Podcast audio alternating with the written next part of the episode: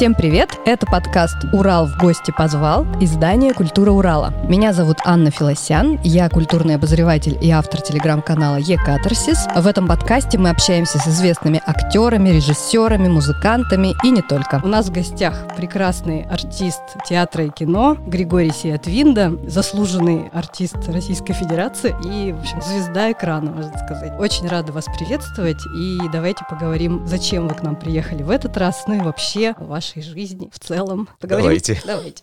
Так, начнем вот со сказок с оркестром. Вы постоянный участник программ «Сказки с оркестром» в Свердловской филармонии. Не только в Свердловской филармонии, а вообще на разных площадках. Как вы себя ощущаете, когда вот за спиной огромный филармонический оркестр, и вам приходится как-то с ним, может быть, конкурировать или, в общем, как-то сотрудничать? Ну, я вам скажу, что это, наверное, самое любимое мое, самый любимый жанр, наверное, в котором я люблю работать. Часто артистов спрашивают, что вам больше нравится, там, театр или кино, это вопрос, на который очень трудно всегда ответить. Особенно выбери что-нибудь, типа маму ну, или да, папу, но театр я или уже кино. знаю, что отвечать на этот Да-да-да. вопрос, но вот еще есть художественное слово такое. И вот это мне, наверное, нравится, пожалуй, больше всего. Я в музыке не разбираюсь, в том смысле, что у меня нет музыкального образования, у меня есть какой-то слух, конечно, как это говорят, абсолютный совершенно, это я тоже осознаю. И в терминологии музыкальной я ничего не понимаю, но вот когда стоишь и у тебя за спиной оркестр, это прямо великие ощущения, очень такие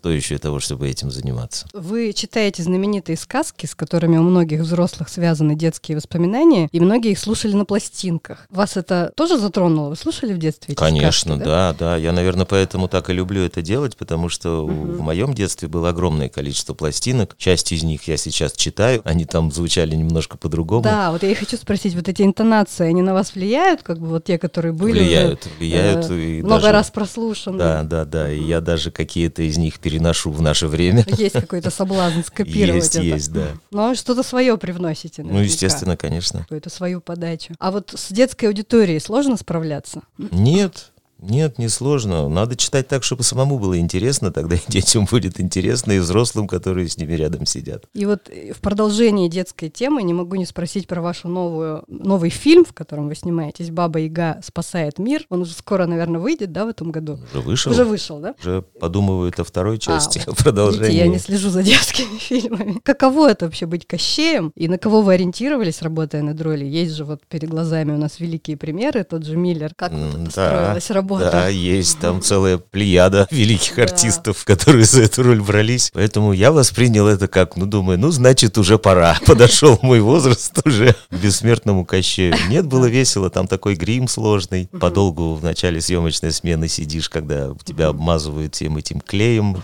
какой-то там специальной жидкостью, которая потом делает тебя морщинистым и старым. Бородавочки всякие. Да, да. Ну, нет, это интересно, конечно. Вообще сказки делать интересно и в аудио, в смысле, и в фильме сниматься. А на каких сказках вы сами выросли? Можете рассказать? Вот я, например, помню, что у меня точно совершенно была пластинка. Вот кошка, гулявшая сама по себе. Маугли была пластинка. Вот еще сказка Калиф и Аист. Но вот этой сказки у меня не было, поэтому там я чисто фантазирую. Я помню, фильм был советский, но я его так очень помню смутно. А вот вчера на пресс-туре вы сказали, что вы себя считаете книгачеем. Скажите, какие книжки читаете сейчас? Может быть, что-то порекомендуете нашей аудитории из последнего, что вас зацепило? Слушайте, я, честно вам сказать, читаю все подряд. Много очень читаю русской классики. Ну, потому что для меня она до сих пор еще не исчерпана вся. Я к каким-то книгам возвращаюсь. Я там «Войну и мир» я уже собираюсь вернуться к ней раз, наверное, в четвертый, в пятый. И уверен, что опять получу новые впечатления об этом. Это бездонная кладезь, конечно, или Анна Да, Каренина. Это же да, просто да. каждый раз перечитываешь новый роман, как будто бы. Да, вот как раз Анна Каренина тоже недавно была, опять же, охвачена. А вот рассказывают, что на вступительных экзаменах в институт вас очень выручил ответ на вопрос, на какие роли вы претендуете.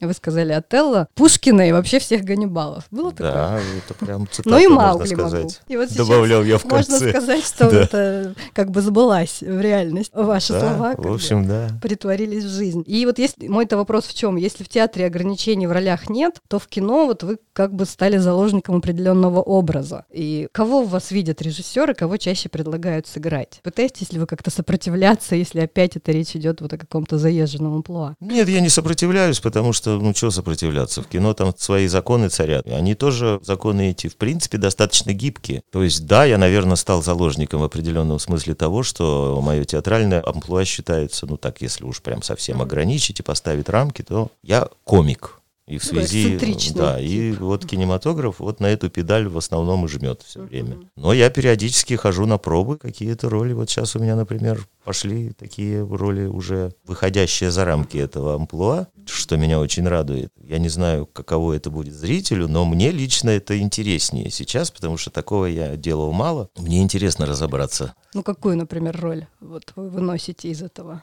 Списка. Из какого? Ну, из вашего вот этого постоянного амплуа. Вот, может быть, трагическая какая-то роль есть. Нет, но вот... это еще не вышло, поэтому ага, я ага, про это говорить не могу, я даже назвать не могу, где это и что это, пока не выйдет. Будем наблюдать. Приходится вам играть людей самых разных профессий, и чему-то полезному для жизни вам удалось научиться? Например, в сериале «Кухня» вы научились готовить? Ну, в сериале «Кухня» я же играю управляющего отелем. Он там, собственно, персонаж и не, не умеет готовить. Угу. Все равно там, же там все постоянно готовят. Там готовят только повара, они все постоянно. Не, не совсем это все так. Кому надо готовить, тот готовит. Остальным не надо это. А так вот, например, мой персонаж в этом же сериале «Кухня», он, например, болельщик заядлый. Там у него, он болеет за команду ЦСКА. Я абсолютно равнодушен к ЦСКА, к Спартаку, к Торпедо. Мне все вот, все эти команды просто люди в трусах. И все, не больше того. Все равно пришлось как-то разобраться в этом ну, я.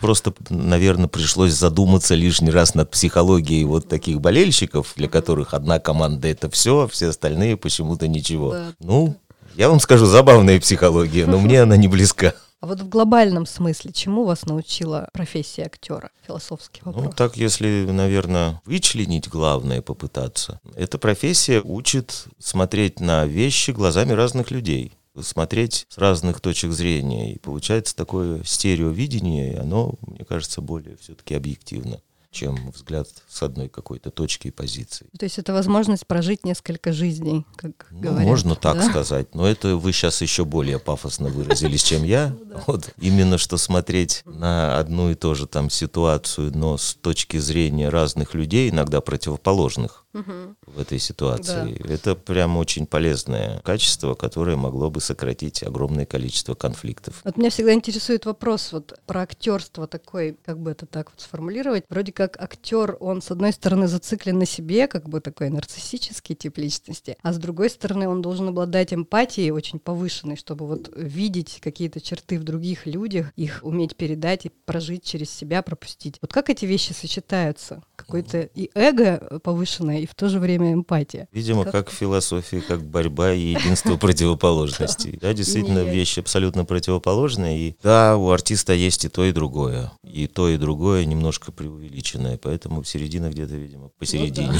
Находится, обретается. Со временем, набираясь опыта, многие актеры видят себя либо в качестве режиссера, либо начинают преподавать у вас к чему больше склонность? Я никогда не видел себя в преподавании вообще, вот никак, никогда, ни под каким видом, ни под каким соусом. Как-то просто вот там, ну, ну, ну грубо говоря, надо было там какой-то мастер-класс провести, например. Я его провел, но чего мне это стоило, и я еще раз убедился, что ну не мое это и все тут. Мне кажется, что это преподавание даже вот в нашей сфере, но это все равно это призвание, призвание и нужно быть настолько бескорыстным уже. И вот в данном случае нужно абсолютно отказаться от вот этой части эго угу. своего, потому что в педагогике это исключительно только отрицательное качество. Вообще вы даже в каком-то интервью критиковали нашу систему театрального образования, что я? как да-да-да. Да ну, не может быть такого. Сказали, что, что слишком именно? много бьют по шапке, как бы хотелось бы больше а, поддержки. Может быть, да. может быть, а с другой стороны, Бог его знает, как на самом деле. Да, что лучше, это непонятно. Что лучше? Наверное, нужно сочетать и то, и другое. Ну, наш подкаст называется «Урал в гости позвал», и я хочу спросить вас о связях с Уралом. Во-первых, вы родились в Тюмени, хотя это вроде как Сибирь уже считается, или все-таки Урал? Вот как-то на, на стыке, на грани. Северный ну, я Урал. всегда считал, что Тюмень — это Сибирь. Сибирь, да? Всегда.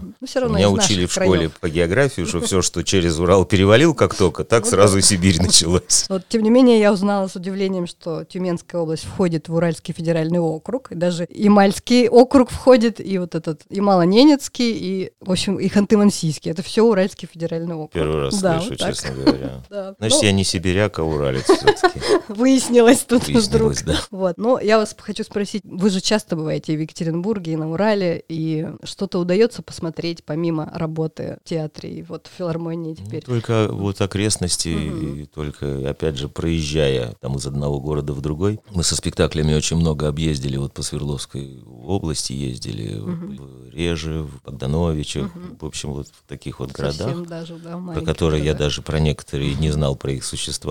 Ну да. Поэтому, ну, как-то что-то видели, да. Но немного, честно сказать. Да, ну я вам желаю побольше посмотреть Екатеринбург. Теперь у нас очень много что есть посмотреть. Спасибо. А, да. И еще последний вопрос. Какие-то впечатления сложились о наших зрителях уральских? Как-то они по-особому принимают вас или нет? Или примерно все одинаково рукоплещут? Ну, вот вы знаете, я скажу так, что вообще зритель даже ежевечерний в одном и том же городе, он отличается. Как вот люди два абсолютно друг от друга отличаются. А вот так вот как-то собрать и сказать зритель в Москве, зритель на Урале, ну, не знаю. Наверное, можно, но это нужно какое-то отдельное исследование проводить. Я просто знаю, что вот с каждым зрителем, с каждым зрительным залом ты встречаешься здесь и сейчас, сегодня вечером, и независимо от того, где это, в каком это районе, близко это к Москве, далеко от Москвы, каждый вечер это сюрприз. Есть еще такое мнение, что вот в регионах, так называемых регионах, нам очень не нравится это слово, но тем не менее, Да. э, публика менее критичная, что вот в Москве э, публика более присыщенная и уже привыкла ко всему, ее нужно как-то удивлять по-особому. А в регионах вроде как принимают более радушно. Так это или нет?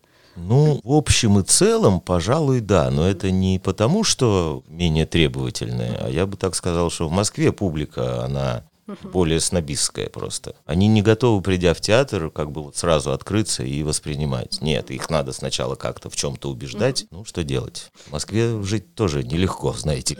Это В точно. оправдании москвичей могу сказать.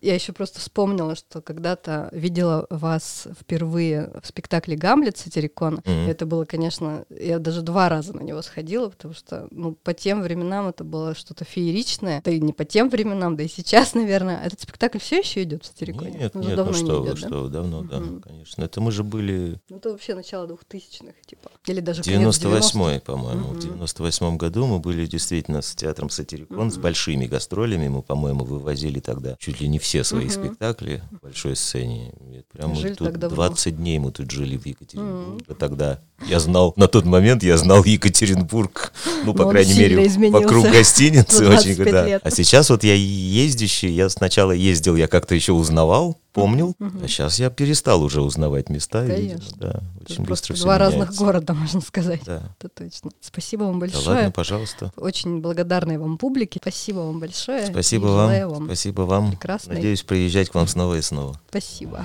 Спасибо, что дослушали до конца. Если вам понравилось, расскажите об этом друзьям и не забудьте поделиться ссылкой. Напоминаю, что эпизоды нашего подкаста доступны на всех платформах от Яндекс Музыки и соцсети ВКонтакте до Apple подкастов. Обязательно оставляйте свои комментарии, для нас это очень важно. С вами была Анна Филосян. До встречи в следующем выпуске.